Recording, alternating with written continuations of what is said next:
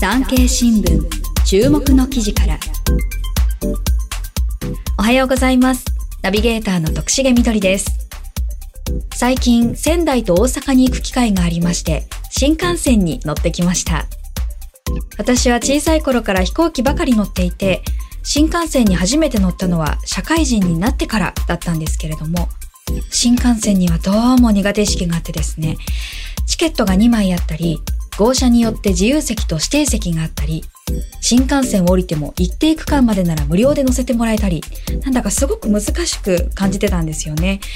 そんな私なんですが、新幹線7回目にして、ようやく何のトラブルもなく帰ってくることができました。これからも苦手意識を払拭できるように、遠出の際は頑張りたいと思います。さて、本日の産経新聞注目の記事からは、ウェブ産経ニュースから気になる記事をコンパクトにお届けします。中国企業、日本に帰化していた元社員に情報要求か。山村ガラスの独自技術流出。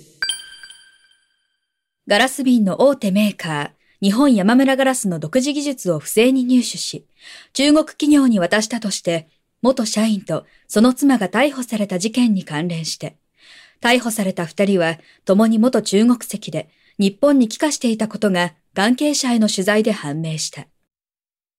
中国企業が元社員に情報漏洩を持ちかけた疑いもあり、兵庫県警が詳しい経緯を調べている。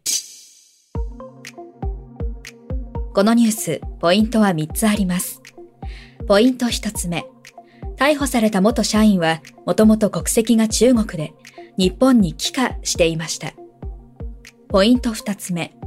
逮捕された妻も同様で、コンサル会社の社長を務めていました。ポイント三つ目。元社員は会社の技術情報を不正に入手。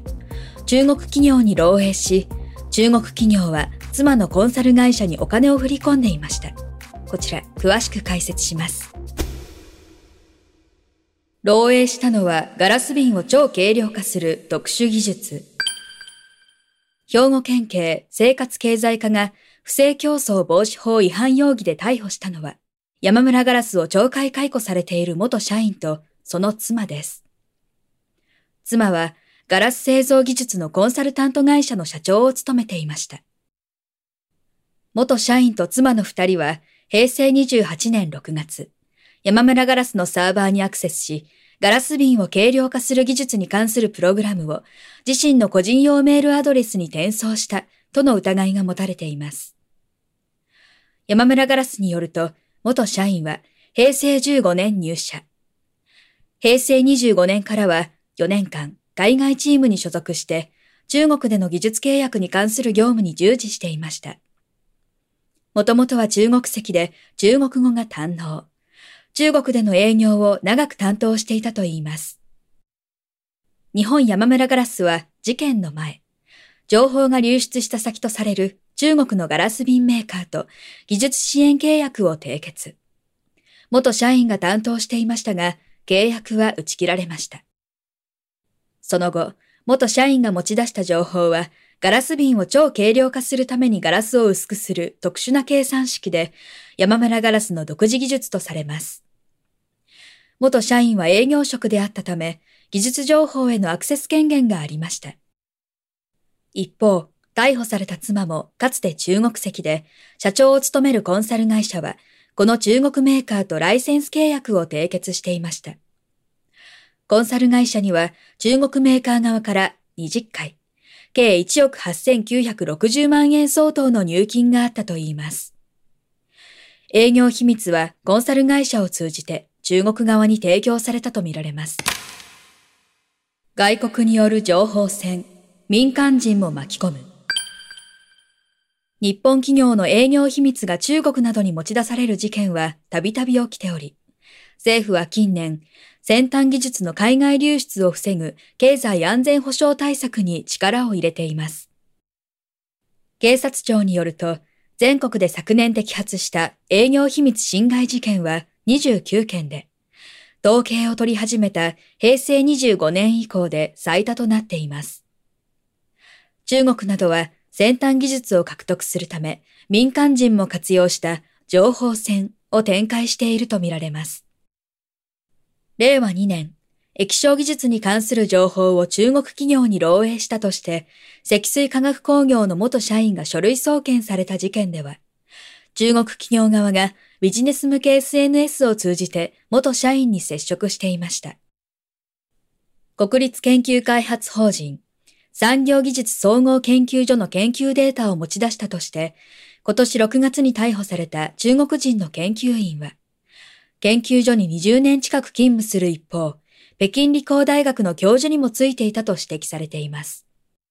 北京理工大学は中国人民解放軍と関係があるとされています。経済安全保障に詳しい明星大学の細川正彦教授は、技術力の高い日本は特に半導体や基幹部品といった先端技術が狙われやすい。大企業だけでなく中小企業も警戒すべきだと指摘します。以上、産経新聞注目の記事からご紹介しました。関連記事は Web 産経ニュースでお読みいただけます。概要欄のリンクからどうぞ。ナビゲーターは私、徳重みどりがお届けしました。また皆さんのお耳にかかれますことを楽しみにしております。